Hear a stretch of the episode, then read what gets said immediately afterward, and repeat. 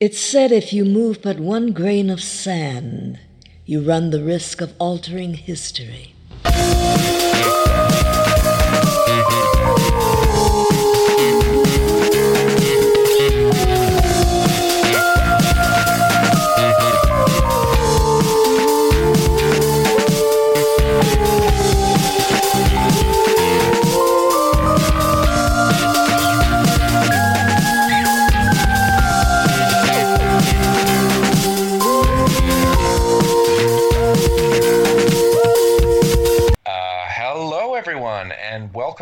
To Trek Trudge, although this time it's a it's a very special Trek Trudge. We're doing a, a detour from the normally scheduled programming to to bring you um, a, a a review, a look back on the um, Star Trek fan film of Gods and Men, released in two thousand six. Uh, so this this fan film is notable for featuring uh, a, a ton of former Trek cast members, so many, in fact, that I think almost every speaking role in the film is a cameo of some sort from some person. Um, wow. Yes. Uh, unfortunately, that didn't make it good. We'll get to that. But uh, firstly, uh, I am joined this evening by myself and by Byron Hussie. Hello. Loyal, uh, loyal trudger, and uh, we also roped uh, Katya Zenina into into doing it this evening, even though uh, we didn't get her to watch the show. Hi. it's it's good to have you. Anyway. Yippee! Uh, uh, Hooray! Thank you. Thank you for inviting me, even though I possess zero knowledge on any Star Trek. Yeah. So I have an idea, really, actually, for you, because it's it's it going to be like a list of me listing like Trek actors. Katya, I'll um, mm. I'll D M you some some comments to say. No, please don't. um. So, of Gods and Men is is on YouTube now as as one thing, but it was originally released in two thousand six as a mini series of three episodes, um, and that that probably shows through in the fact that it's just interminably long, even though it's only just under an hour and a half. That's including a trailer at the start. Right. Um, so it was done by the same people who did uh, Star Trek: Renegades, which uh, are we familiar with that? I'm familiar from the from the trailer at the start. um, yeah, so uh, that, that, they had a Kickstarter for Renegades a few years ago, and I found out about it after it was over, but otherwise I, I might have considered donating. And that was the same, the similar team of like Tim Russ, who plays Tuvok on Voyager, uh, directing and starring, and then a bunch of like old Star Trek alumni returning as cast members. And that um, came after this one, right? Yes. Right. Yeah. So the YouTube release has the the trailer appended to it in order to promote the later project. Mm-hmm. Uh, and uh, because it's a it's a T O S, the original series kind of show, it's set um, on on the well on the original Enterprise sets, and in this case, it's the sets from Uh, the fan series Star Trek: New Voyages, uh, which had these great Enterprise sets up in uh, somewhere in New York State, um, uh, which look pretty much just like the real thing. They're not. I think if you look closely, they're not quite as well lit, um, but it's pretty amazing. What? Yeah, I think James Cawley is the guy that owns the sets, and I think it's amazing that he was able to, uh, you know, set all that up just with a fan budget. Fellow James. Yeah, so you, and he, or he would you say that you Kirk. Generally admire other Jameses more than people with different names? Absolutely. I'm I'm struggling to think of a. Is there there aren't any serial killers, are there? Uh, James there, Edward James almost. There must be some pretty yeah. common name. James Gacy. James Gacy. Oh, James. um. Uh, the guy who did the shooting in the Batman movie, that was a James, wasn't it? Oh, God, yeah. Yeah. Yeah, well, you know, so I admire James's to a, to varying degrees. Um, the, the, this thing was intended as a fortieth anniversary gift to fans of Star Trek because I guess two thousand six was the, the fortieth anniversary. Right. Um, and it has Nichelle Nichols, a k a. Lieutenant Uhura, and Walter Koenig, a k a. Uh, Commander Chekhov. I, I don't know Chekhov's rank, whatever he is. And they're both captains now because, you know, they're, it's years later. Mm-hmm. Um, and have you seen Galaxy Quest? Yes. Because I, I kind of assumed in Galaxy Quest when Tim Allen goes to the the starship bridge and he thinks it's a set and he thinks that the weird aliens are, are just fans of the show, I had kind of assumed that that uh, was a reference to this movie. Mm-hmm. Um, because he thinks that they're making a fan film and they want him to show up and say some lines on the set and then go home. Uh, but it it can't have been a reference to this particular film because it was that was nineteen ninety-nine, so six years earlier. So I don't know what that was a reference to. I think um, I think Katya has a question. Mm. Uh, no, just uh, Byron keeps sending me these uh, lines I have to say. But no. I think um, no, no, there must be some other Byron. Just um, it's from your messages. Your brain, subconscious. This is a scary thought if your own brain sent you messages on Facebook. Well, in a way, all of your behaviors are your brain sending you messages, right? Yeah, just not on Facebook. All of your Facebook Usually, activity... Unless I'm messaging myself. ...originated then... from your brain. I mean, give Zuckerberg a few years and that's what it'll be. So you're... So you Do don't have, have any questions. Now? No, Byron, you'll have to ask that one yourself. Oh. Kat, well, Kat, yeah, actually... Uh, you can uh, read my mind. Direct message me, and she mm-hmm. asked me privately, wasn't this directed by Tuvok? That's right. This was, in fact, directed by Tuvok, a k a. Tim Russ, who and, is just, like, such an asset to, to Trek, I think, because it, it's, like... He does all these things for free. I, mm-hmm. I just think it's, you know, uh, heartwarming, I guess, that he has that kind of devotion to the franchise. Is uh, the budget known for this film? Oh, probably, but not in the research that I've done. It would have been, you know, extremely bargain I think basement. It's, uh, it was one hundred fifty thousand dollars. Yeah. That does it look right. like uh, that's the money they spent on it, or does it look worse or better? I think oh, it looks, look, maybe it looks worse. I don't know. I think it looks looks pretty good. Mm-hmm. Um, I, I would say that uh, the fan films that are being made today, ten years later, look just leagues better than this.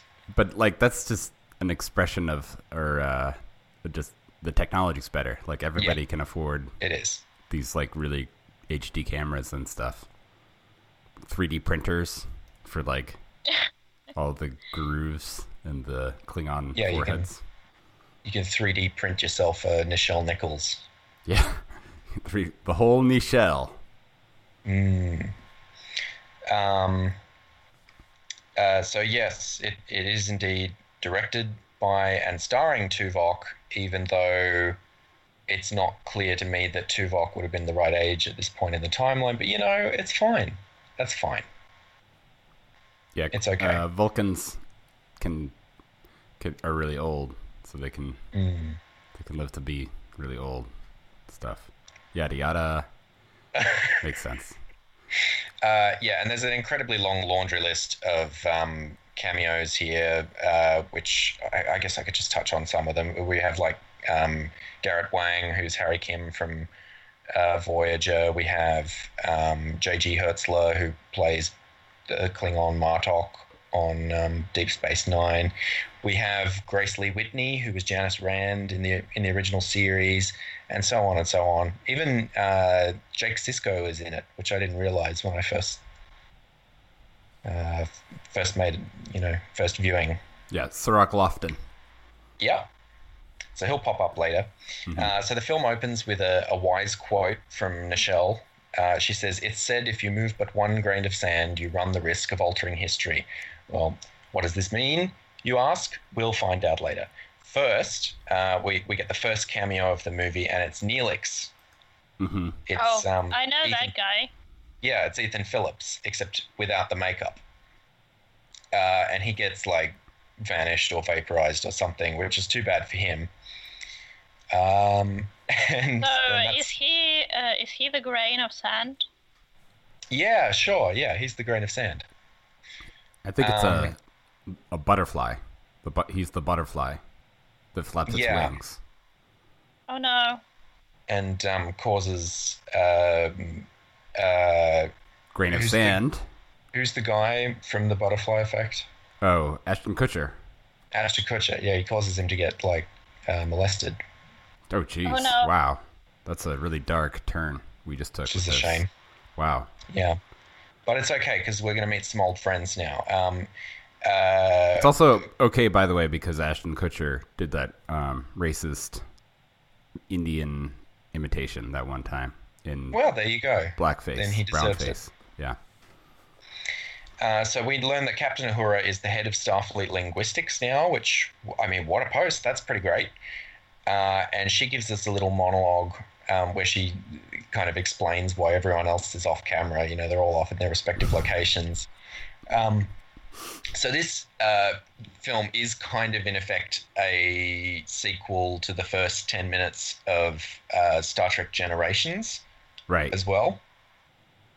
So in that, Captain Kirk uh, disappears uh, from the Enterprise B and is presumed dead.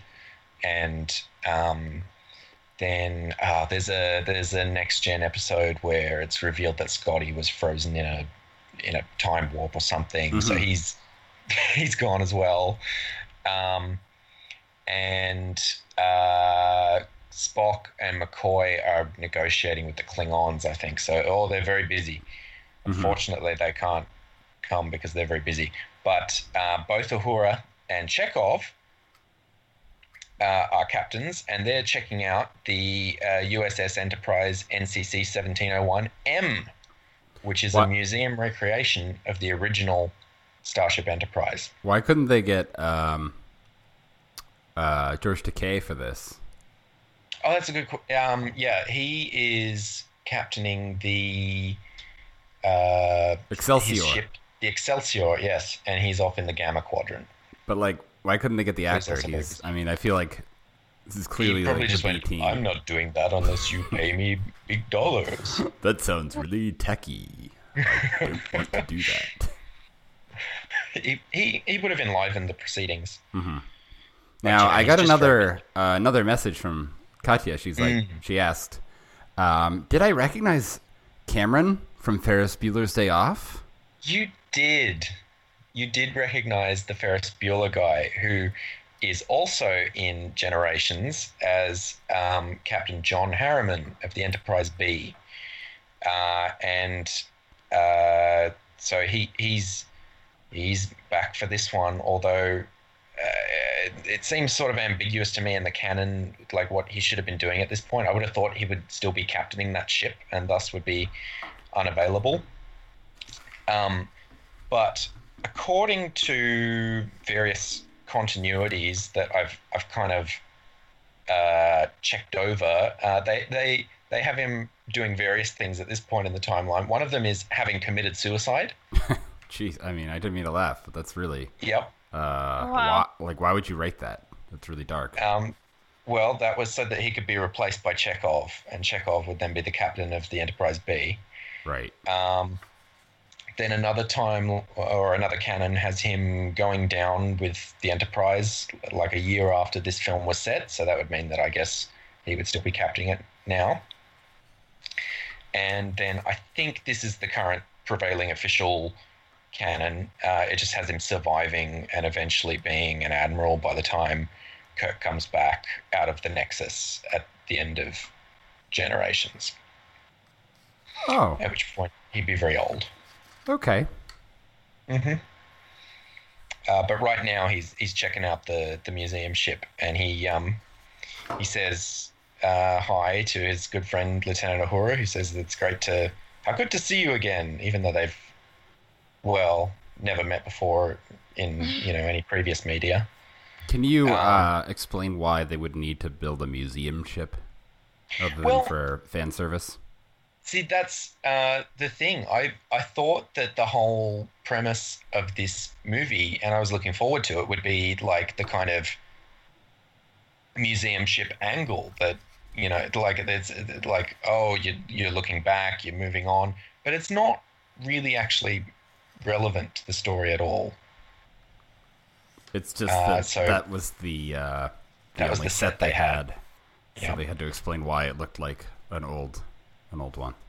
So missed opportunity, really. Yeah, I would say. And I, in fact, I would say the whole film is a bit of a missed opportunity because it's nonsensical mm-hmm. in terms of plot. Have either of you ever been to a museum?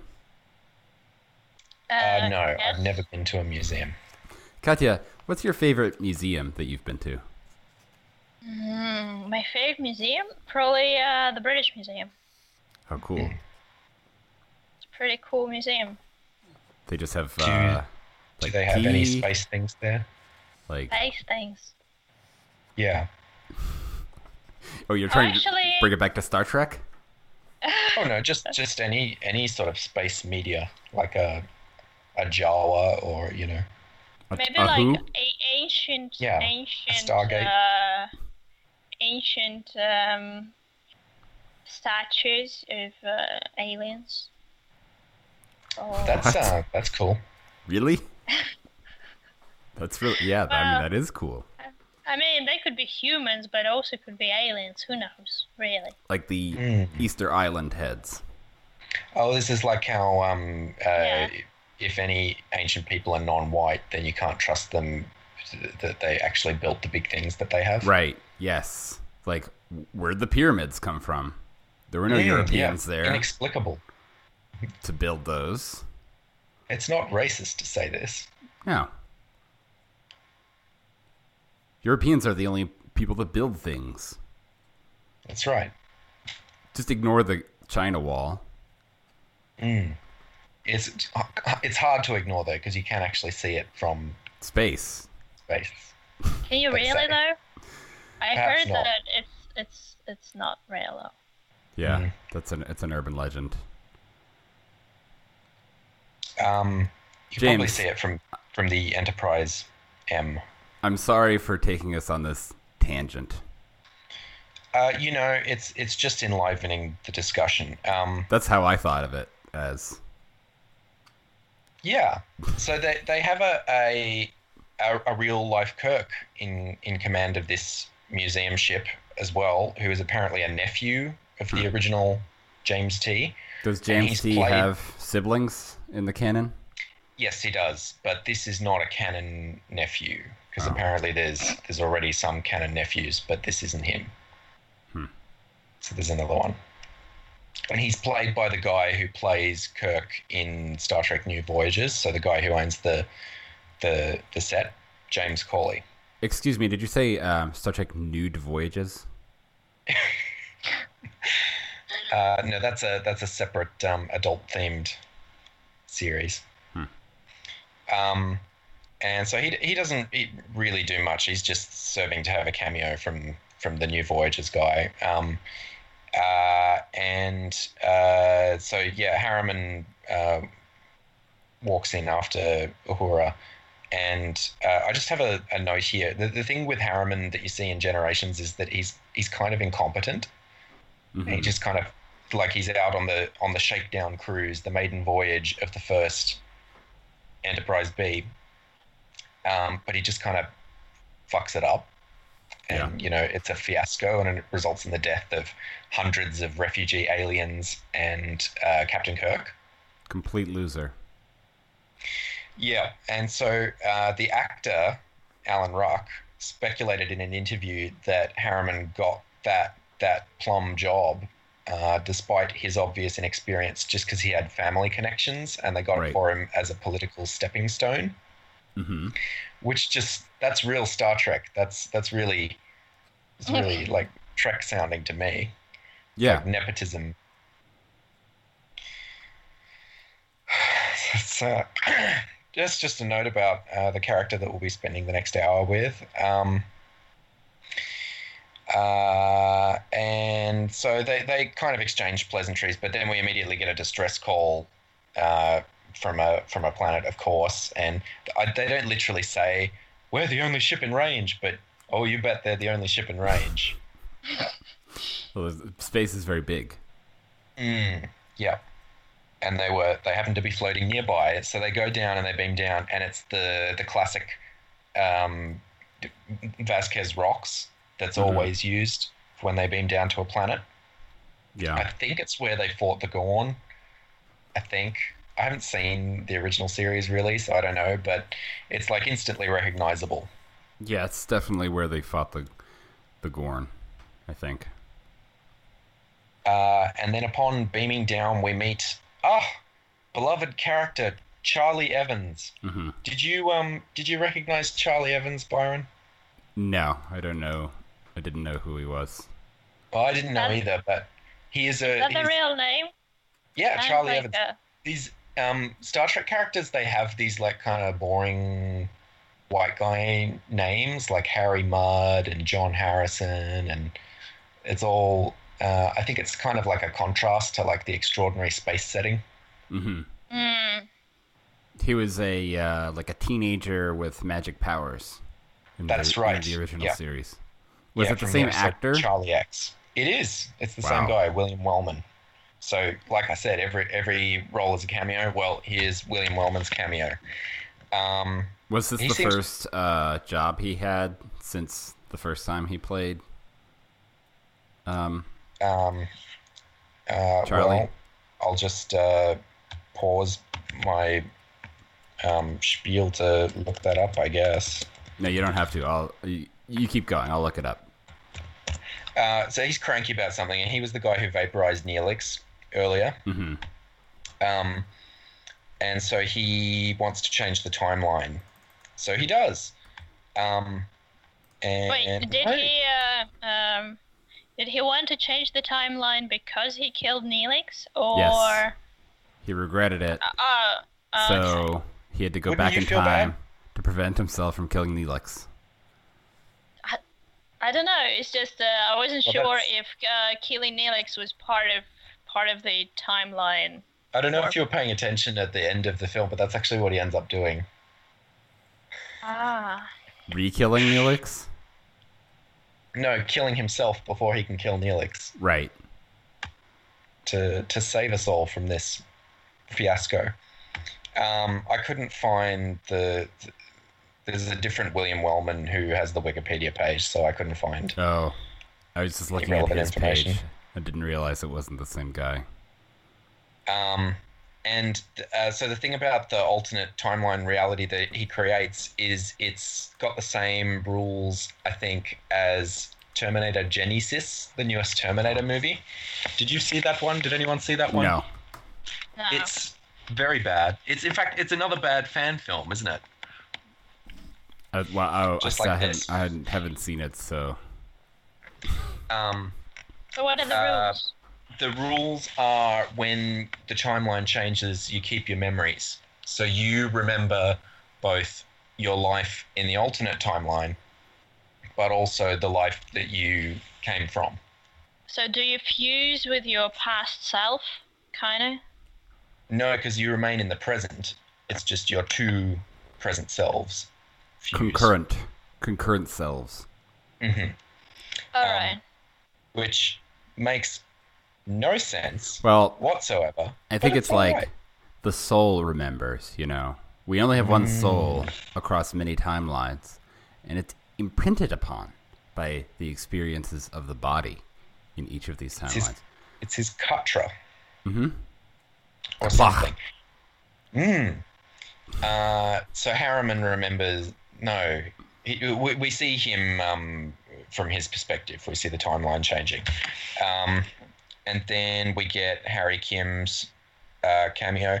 Um, side note, do, do we know that uh, Garrett Wang uh, was one of the sexiest men alive back in the day? Um, This is actually official. Is it? Yes. In nineteen ninety-seven, he was chosen by People magazine as one of the fifty most beautiful people in the wow. world. Wow. Yeah.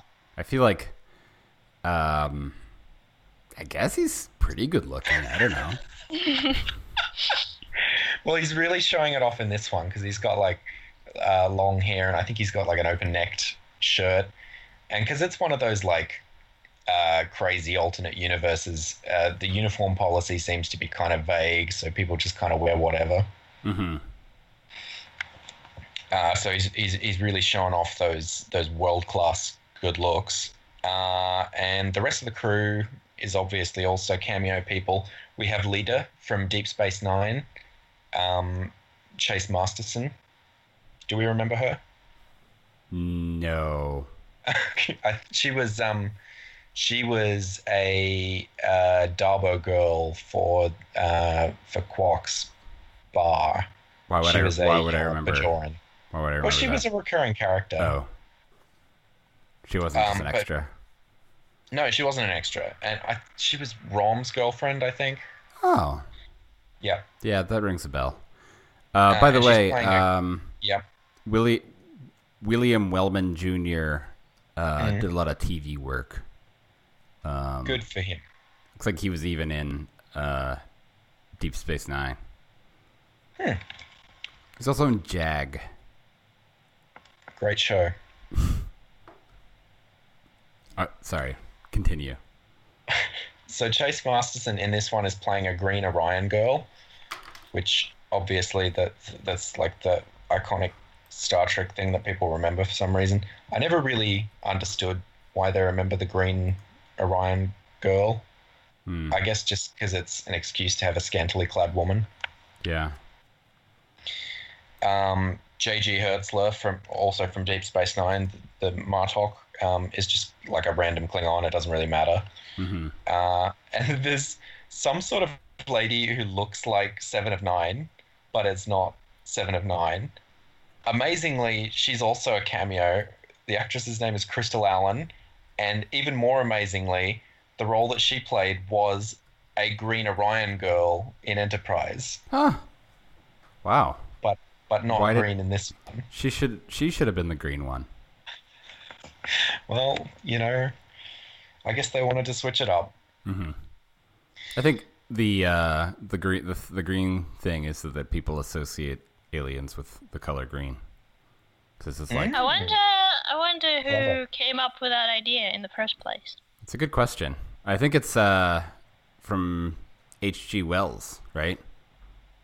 War of the Maybe. Worlds, Little Green Men. Little Green Men, sure, right. Little Green Men. Search. I just um, get the um, aliens from Toy Story for that. Wait a minute. Little Green Men, Ukrainian Crisis. Uh-oh. I think I remember Oh, I that. know. This is a vibe. This is about Crimea.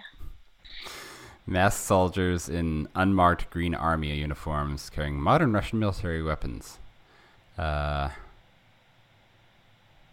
yeah. They annexed Crimea.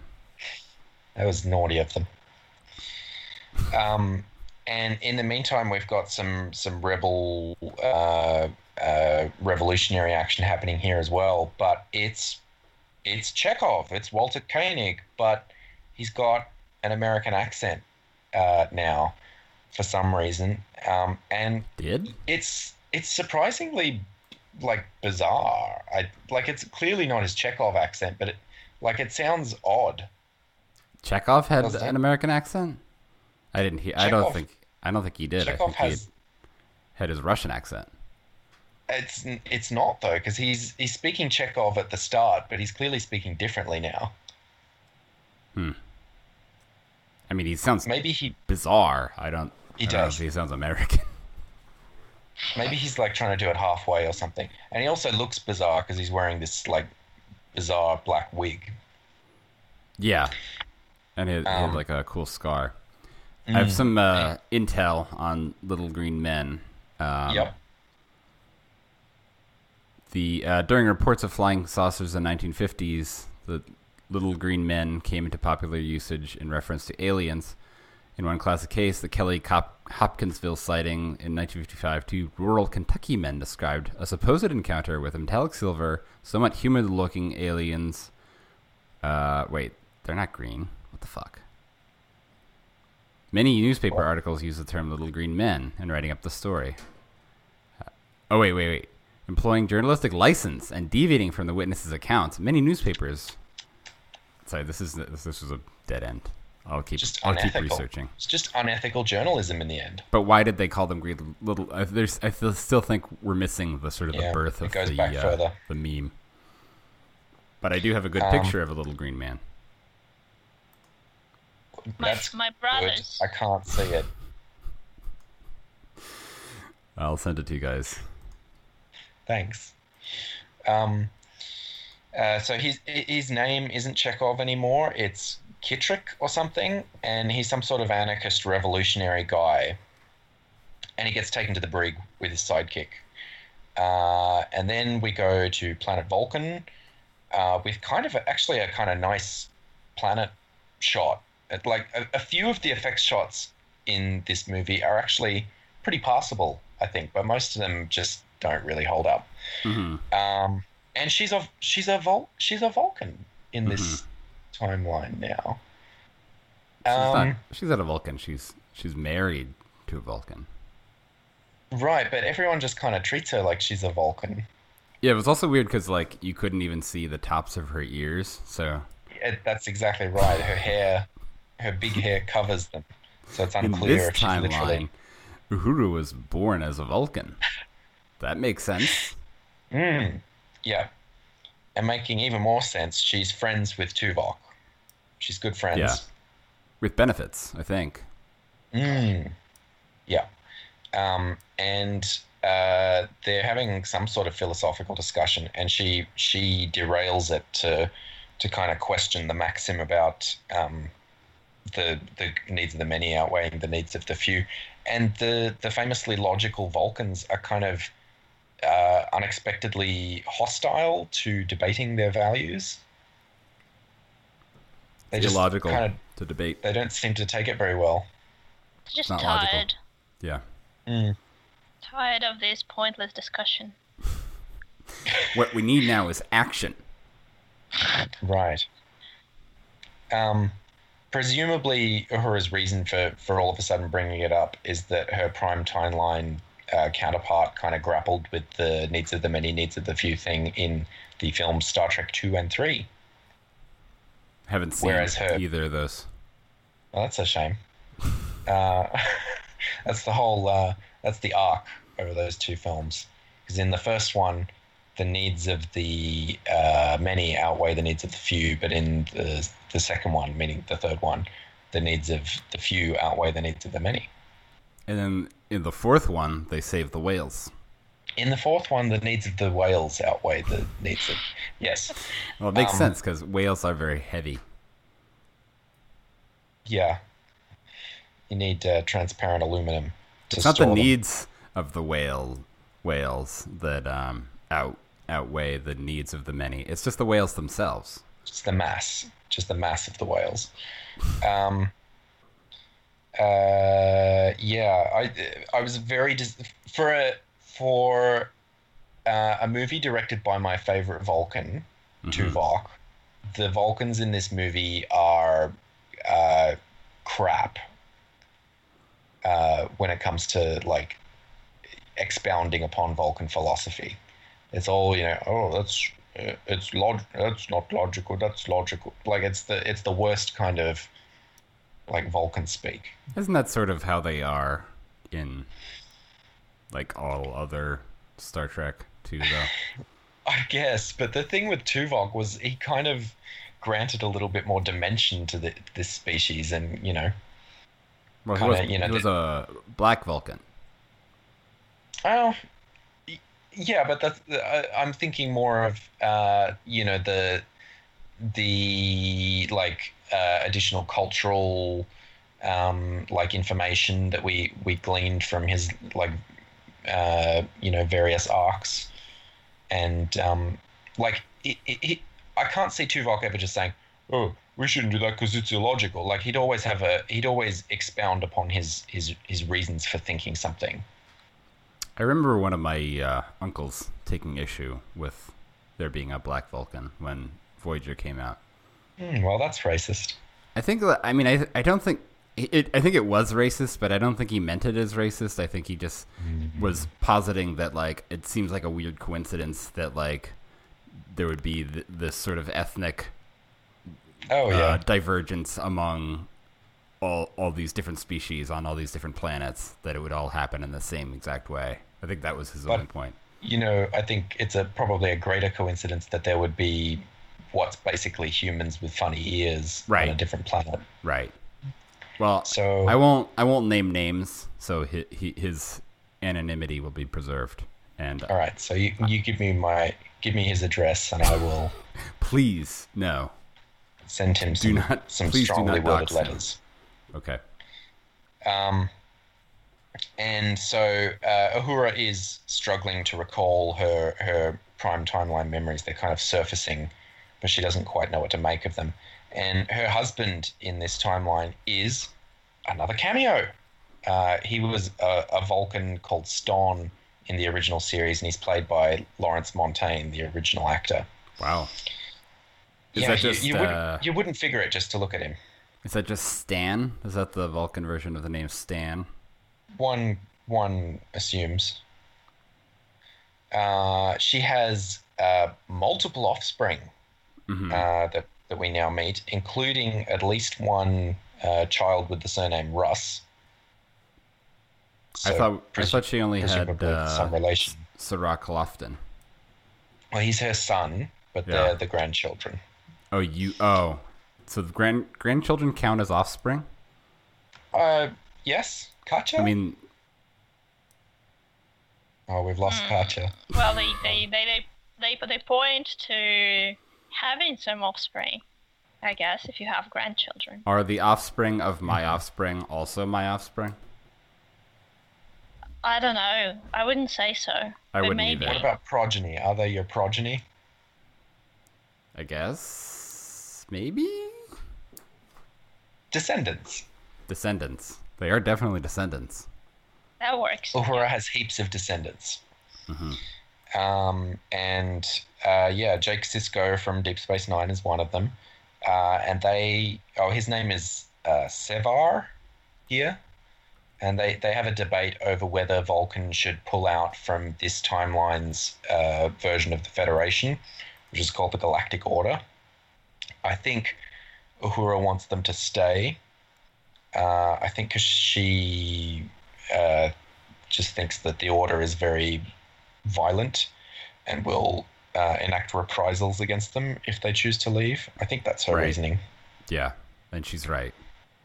She's, yeah, she's right. So it seems like in these alternate timelines, Vulcan just can't catch a break, because in the two thousand nine movie, they blow up Vulcan with a black hole, and in this right. one, they they blow it up as well with a, with a doomsday device. Uh, in this case, it's launched by the Alt universe equivalent of the Enterprise, the the G S S Conqueror, which mm. is just needlessly confusing, but that uh, that's what they that's what it's called. Um, and yeah, so planet gets blown up, but uh, some people evacuate, and Uhura and Tuvok are among them, and they get picked up by the Conqueror and thrown in the brig with Chekhov and his sidekick, mm-hmm. who is of course another cameo. His actor's name is Gary Graham, and he played the Vulcan ambassador Soval in Enterprise. So the sidekick, in spite of not being like, I don't think he even has a name, does he? He yeah, they all have names, but I couldn't tell you what it is. But like, he's a shapeshifter and basically solves most of the problems with his shapeshifting. Yeah. So a little, little convenient. It was a little... Was it shape-shifting, or was it a hologram device that he had? I thought it was, it was a hologram thing. I guess it could have been... It really could have been either, but it might have been a hologram. Mm. Same... Either way... Same principle. Incredible superpower. Right. Um, and this will be of interest to no one but me, but um, uh, Vulcan Uhura, uh, in this scene, um, uh, reveals that she's in fact consistent in her philosophy, and she is ethically a deontologist, because uh, she says killing is killing, uh, in response to Chekhov being a freedom fighter saying, I, I kill to serve my purposes, you know, mm-hmm. except he's got his his his not normal Chekhov accent. Um, and and, and she, she affirms that killing is always wrong, even if it's done in the service of a greater good, meaning mm-hmm. that, that, that she is truly a deontologist in the manner of Immanuel Kant. Right. Uh, and not a Vulcan, because no Vulcans are deontologists. That's an illogical uh, position. It's yeah, it's pretty damn illogical. Um, and she's also pretty un-Vulcan-like in the way she just kind of has emotional outbursts. It's an interesting um, parallel with the uh, recent recent news. Just to date this podcast, we just had this uh, this idiotic um, uh, Tina Fey sketch on Saturday Night Live. Sort of oh, uh, I putting saw, forward like, headlines about this, but I don't know the story. I don't know the context. Basically, it's just like this uh, this uh, Weekend Update where she mm-hmm. she you know she's like really upset by all the news. She went to Vir- University of Virginia or whatever that it school that school is down there, um, mm-hmm. and she basically was like, I'm going to start this new trend of called uh, sheet caking, you know, so where you stay home and eat a sheet cake instead of, you know, going and fighting the Nazis. Uh, and basically oh. the whole thrust of it is like, if you, you ignore them, they'll go away. Um, and she's getting a lot of heat for it because it's like, oh, wow, that's your privilege, I guess, that you can just ignore this because it doesn't really affect you or something like that. Oh. Um, but like basically it's like, oh, you know, you can't go, don't, you know, don't go punch Nazis. That's exactly what they want, you know. Ah, yes, that's what they want you to do. Richard Spencer loves getting punched. Mm-hmm.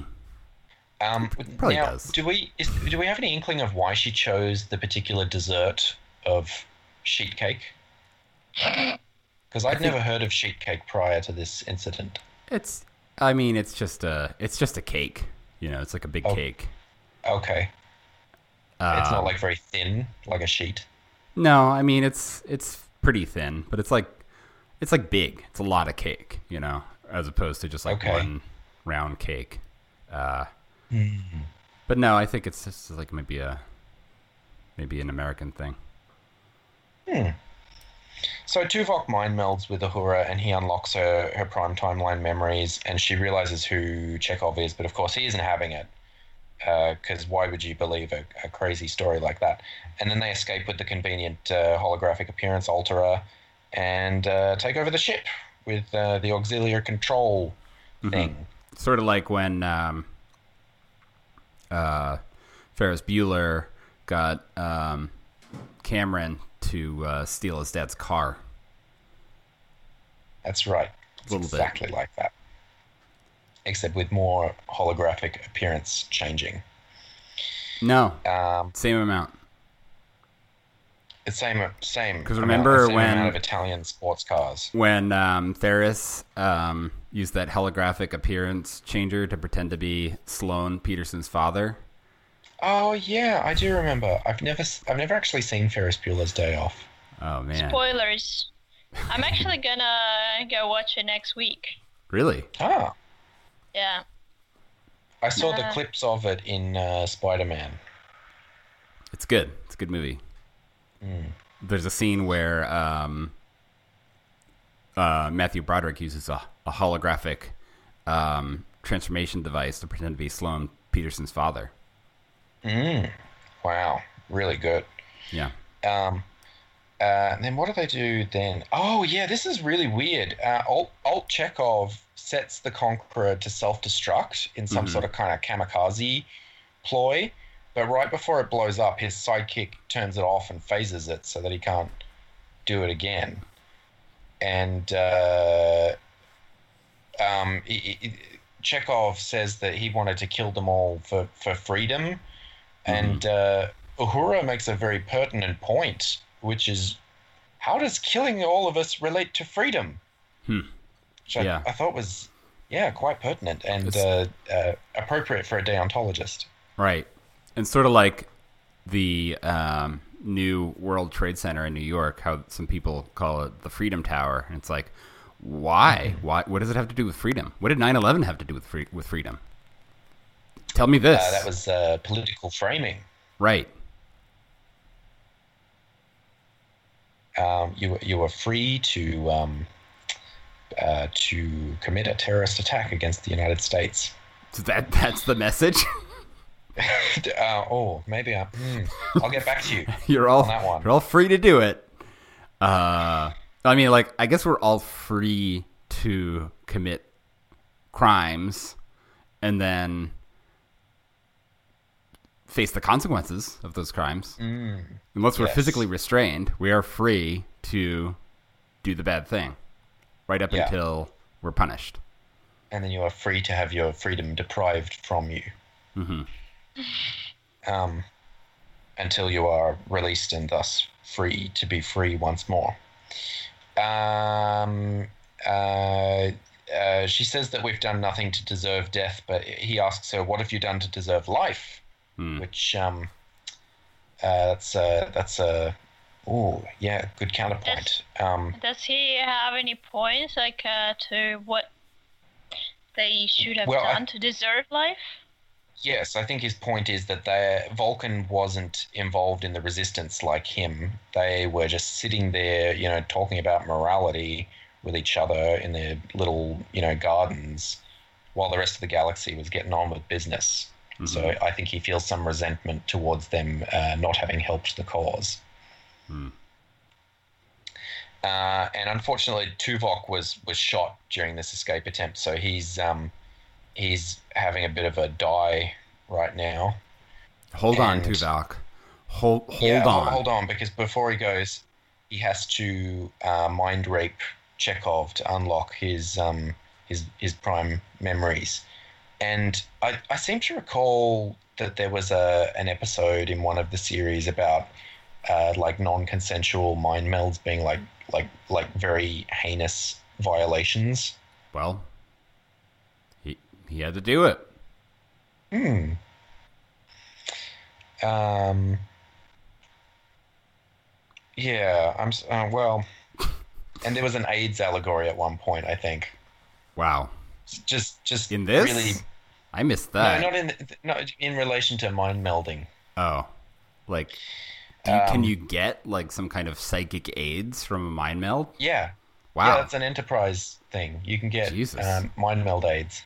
That's that's really dark. That that was actually the closest that um, Star Trek shows came to acknowledging gay people. I think was that one. Aside yeah. from the the space gay, like lesbians. Mm-hmm. And stuff. Um, um, I have to, I have to step away from the microphone for, for a second. Um, okay. Feel free to continue. Uh, I Absolutely. Just, I'll be right back. Please enjoy. Uh, so unfortunately, Tuvok dies um, mid uh, um, catchphrase. Please don't talk about me while I'm gone. By the way. All right. Wait, uh, why, so, why does he die? Um, he was phasered. Uh, and uh, he, he goes like, "May you live long and pro," oh, uh, uh, oh. and carks it, which is really sad. That's really sad. Um, and then uh, by this point in the film, I was kind of going like, "Can you guys please, for the love of God, hurry it up?" Because uh, nothing kind of seemed to be happening. So I've got my synopsis here, but I'm going to try and kind of like jump through it, uh, just because I. Uh, I don't really think that it, it merits it at this point. Um, so they go back to the planet where the timeline uh, was changed, the, the desert planet that um, they fought the Gorn on.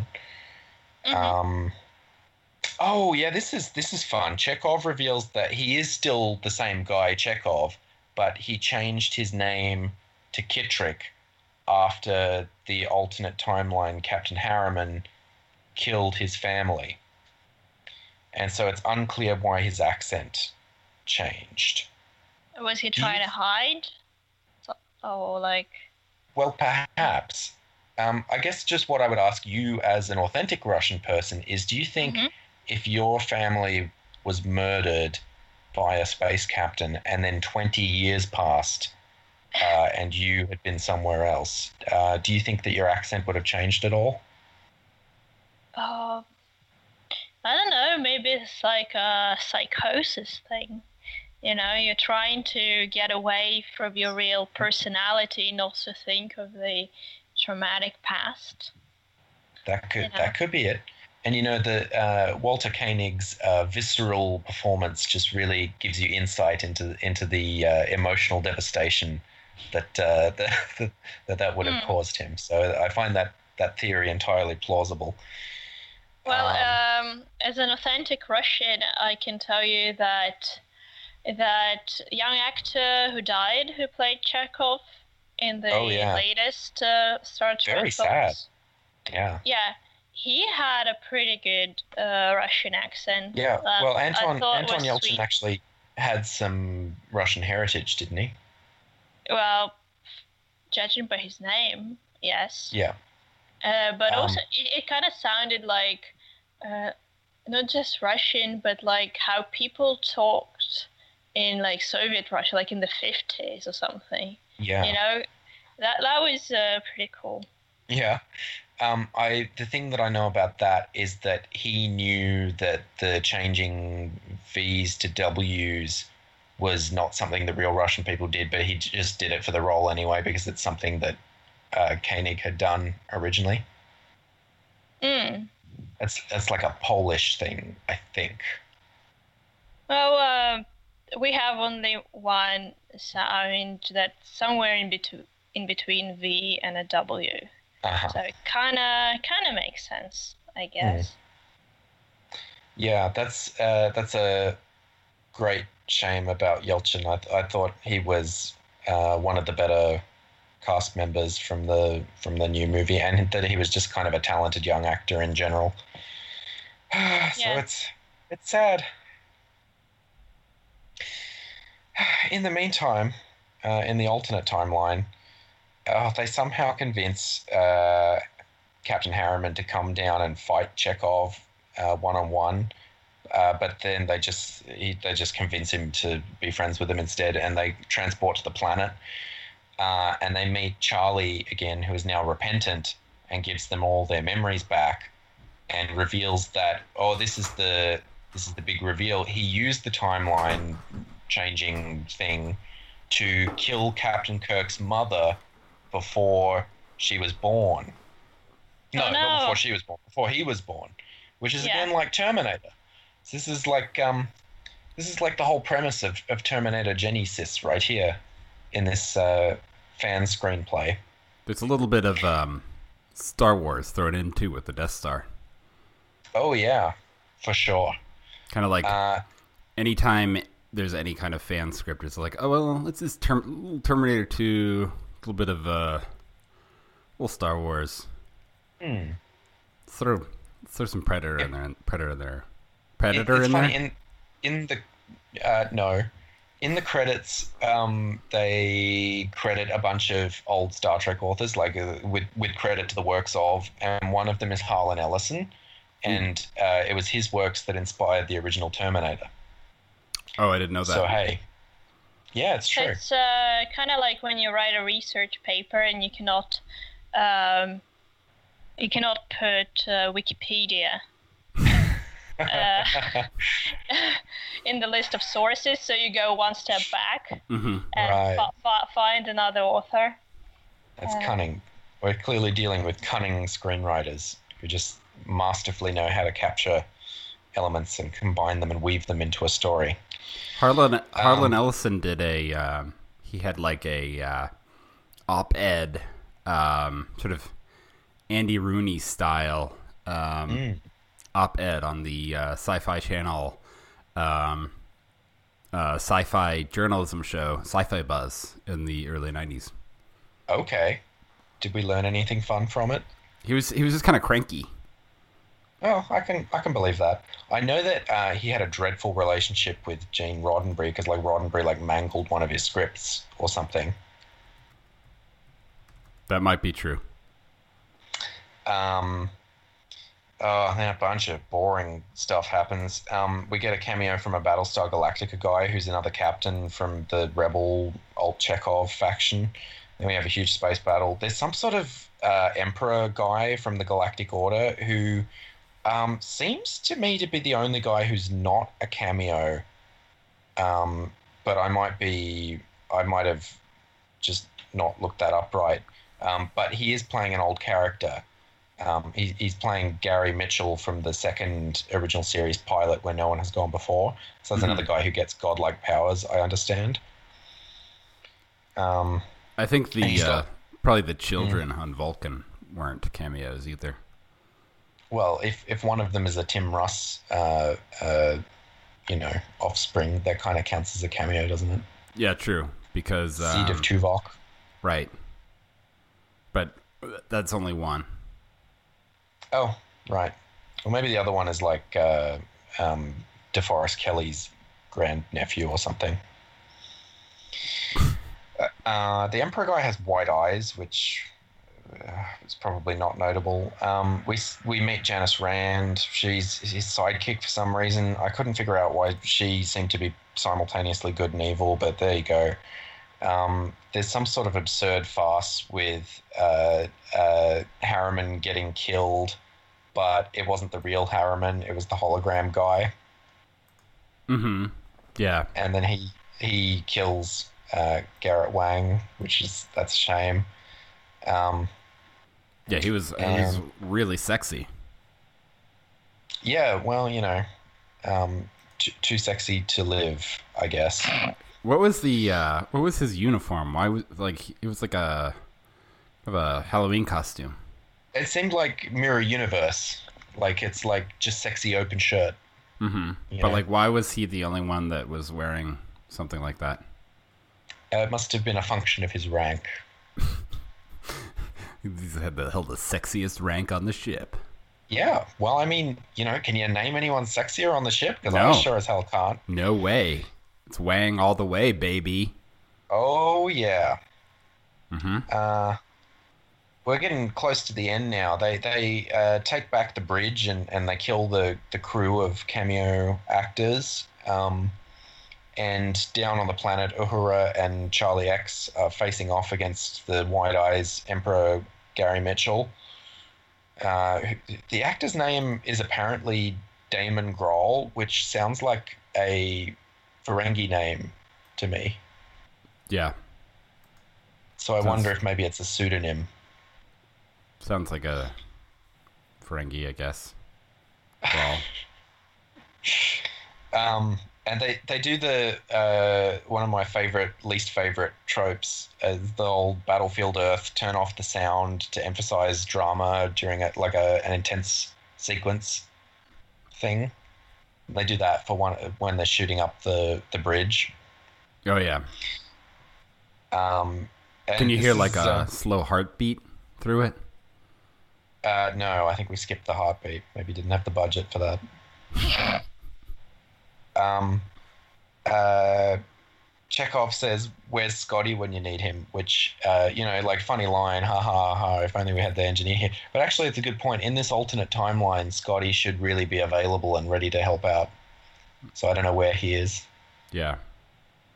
Because he hasn't been captured in a time warp, like in the Prime timeline.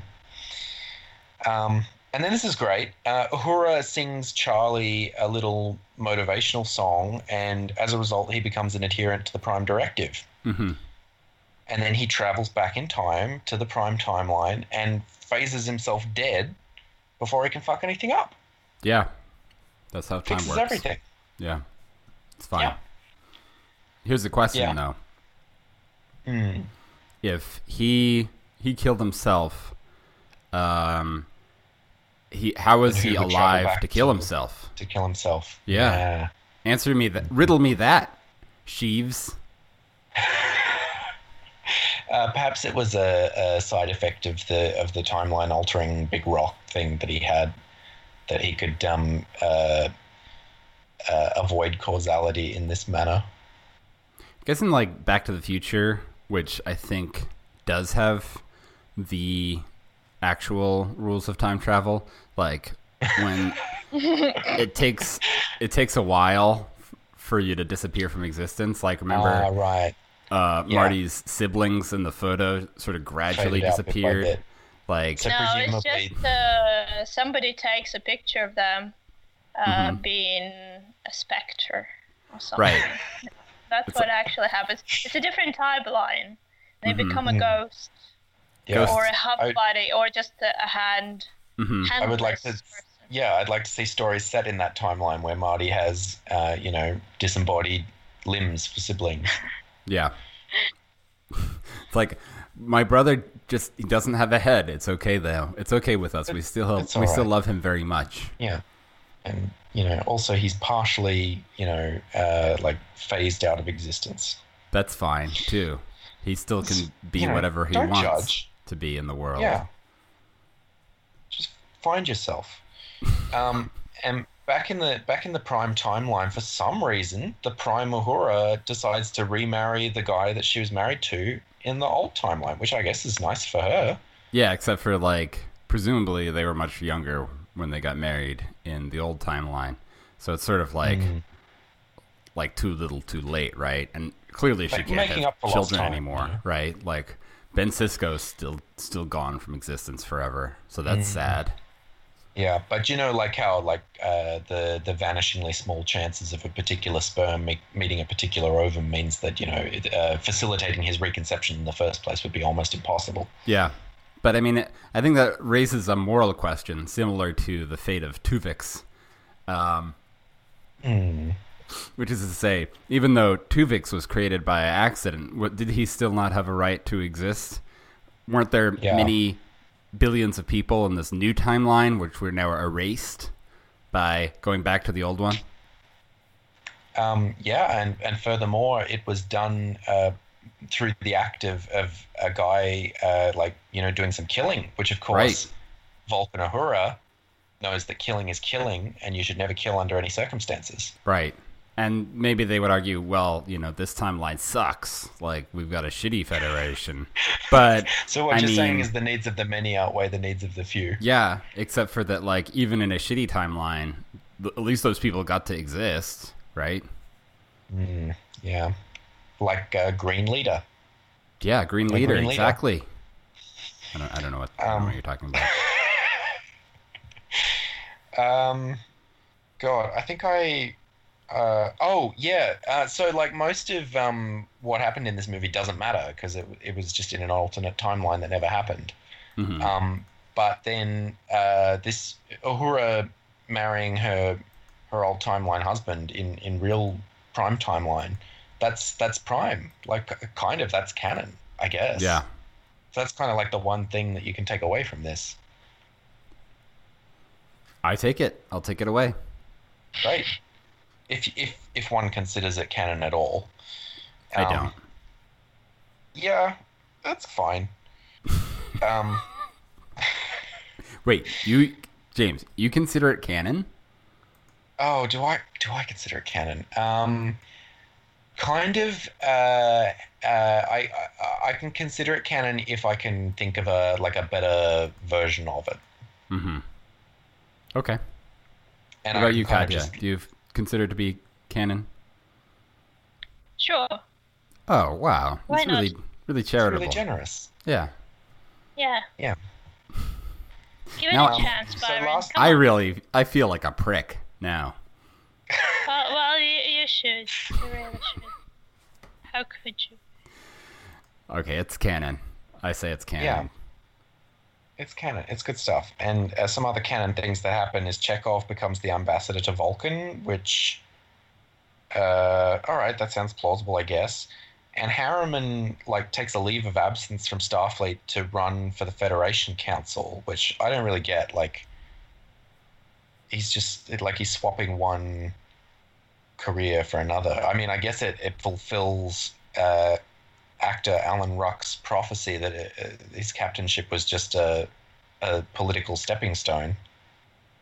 Yeah. So this sort of give, gives credence to what he, his, his the, um, maybe this is just what you just said, and because I wasn't, I got distracted by something, but So this gives credence to, to Alan Ruck's uh, fan theory about his own character, right? Yeah, just because yeah. it wasn't a very well-written character. Yeah, I know. I was, I was just reading a funny uh, cartoon strip about... Um, it's, it's the Scooby-Doo gang, and they've got, like, a, an, an alt-right Nazi guy tied to a chair, and they're like, right. let's see who's... Finally, see who's behind the mask here and who, the, who and this all white polo shirt, all right Nazi guy really is. And they take off a mask, and it's just like the exact same guy. It's like, oh, it's just a Nazi. It was just a Nazi oh, the whole time. No. And then the, the, Scooby Doo. There's been a lot of Scooby Doo. It's like in the news recently. Yeah, Scooby Doo's like, no shit, Velma. That's uh, that's that doesn't sound like the authentic Scoob voice. That's more like it. Yeah, did you guys see the video of the Nazi who um, got confronted by some protesters and took off his shirt in order to placate them? Yeah, it was good. He's like, I'm not really, I'm not really, I don't really do this. I'm sorry. I'm Dude, sorry. Look, look it's, I, I'm, just, I'm, I'm not a racist. It's just me. I was just wearing the shirt. And saying the, the awful things. It was fine. Um, I forgive him. In Australia, we had a, a little Scooby-Doo incident as well, where um, our uh, like our politician from the like the furthest, craziest right wing that we have, um, whose name is Pauline, she recently showed up to the Senate uh, wearing a, a full burqa. Oh yeah, oh, I saw I've that. Seen that. Yeah, and and everyone rolled their eyes. Mm-hmm. Everyone, and then she she pulled it off, kind of like Scooby-Doo style, like it is I, Pauline, all along. Have oh, another drink, Pauline. Times. Have another drink. um, and the last cameo that we have is Janice Rand shows up again, and she gives Chekhov a tribble. But don't worry, it's a it's a neuter tribble, and we all had a good laugh. Yeah. You know, I could have had it. I could have standard to have another Tribbles episode if they if they wanted to make a Tribbles yeah. movie. Yeah, they should make a Tribble on, on the museum movie. Ship. Maybe the Tribbles get assimilated by the uh, by the Borg. Yeah, great, good idea. Mm-hmm. And they could reproduce with great efficiency. Yeah, and then basically the universe would be taken over by like a gray goo. Yuck. You know the gray goo theory of, like, nanotechnology? Uh, no. You make, like, a, you know, like a nano robot, right? And it reproduces, and it'll just reproduce and reproduce and turn everything into itself, which yeah. would be... Just a massive kind of a gray, gray goo. So tra- yeah. transform, gradually transform the universe into gray goo. That's, that's no good. Mm-hmm. Uh, this film kind of felt a bit like Grey Goo, maybe. Yeah, particularly because like the protagonists were such like gross old people, right? Yeah, like, well, Nichelle I don't mind Nichols, that so much. Really old. I mean, it, it's it, it. I didn't mind seeing, you know, uh, Harrison Ford and Carrie Fisher, you know, in in new Star Wars. Yeah, movies. But there was also some like cool young. New stars, right? Like your uh, your yeah. Captain Harriman. Yeah,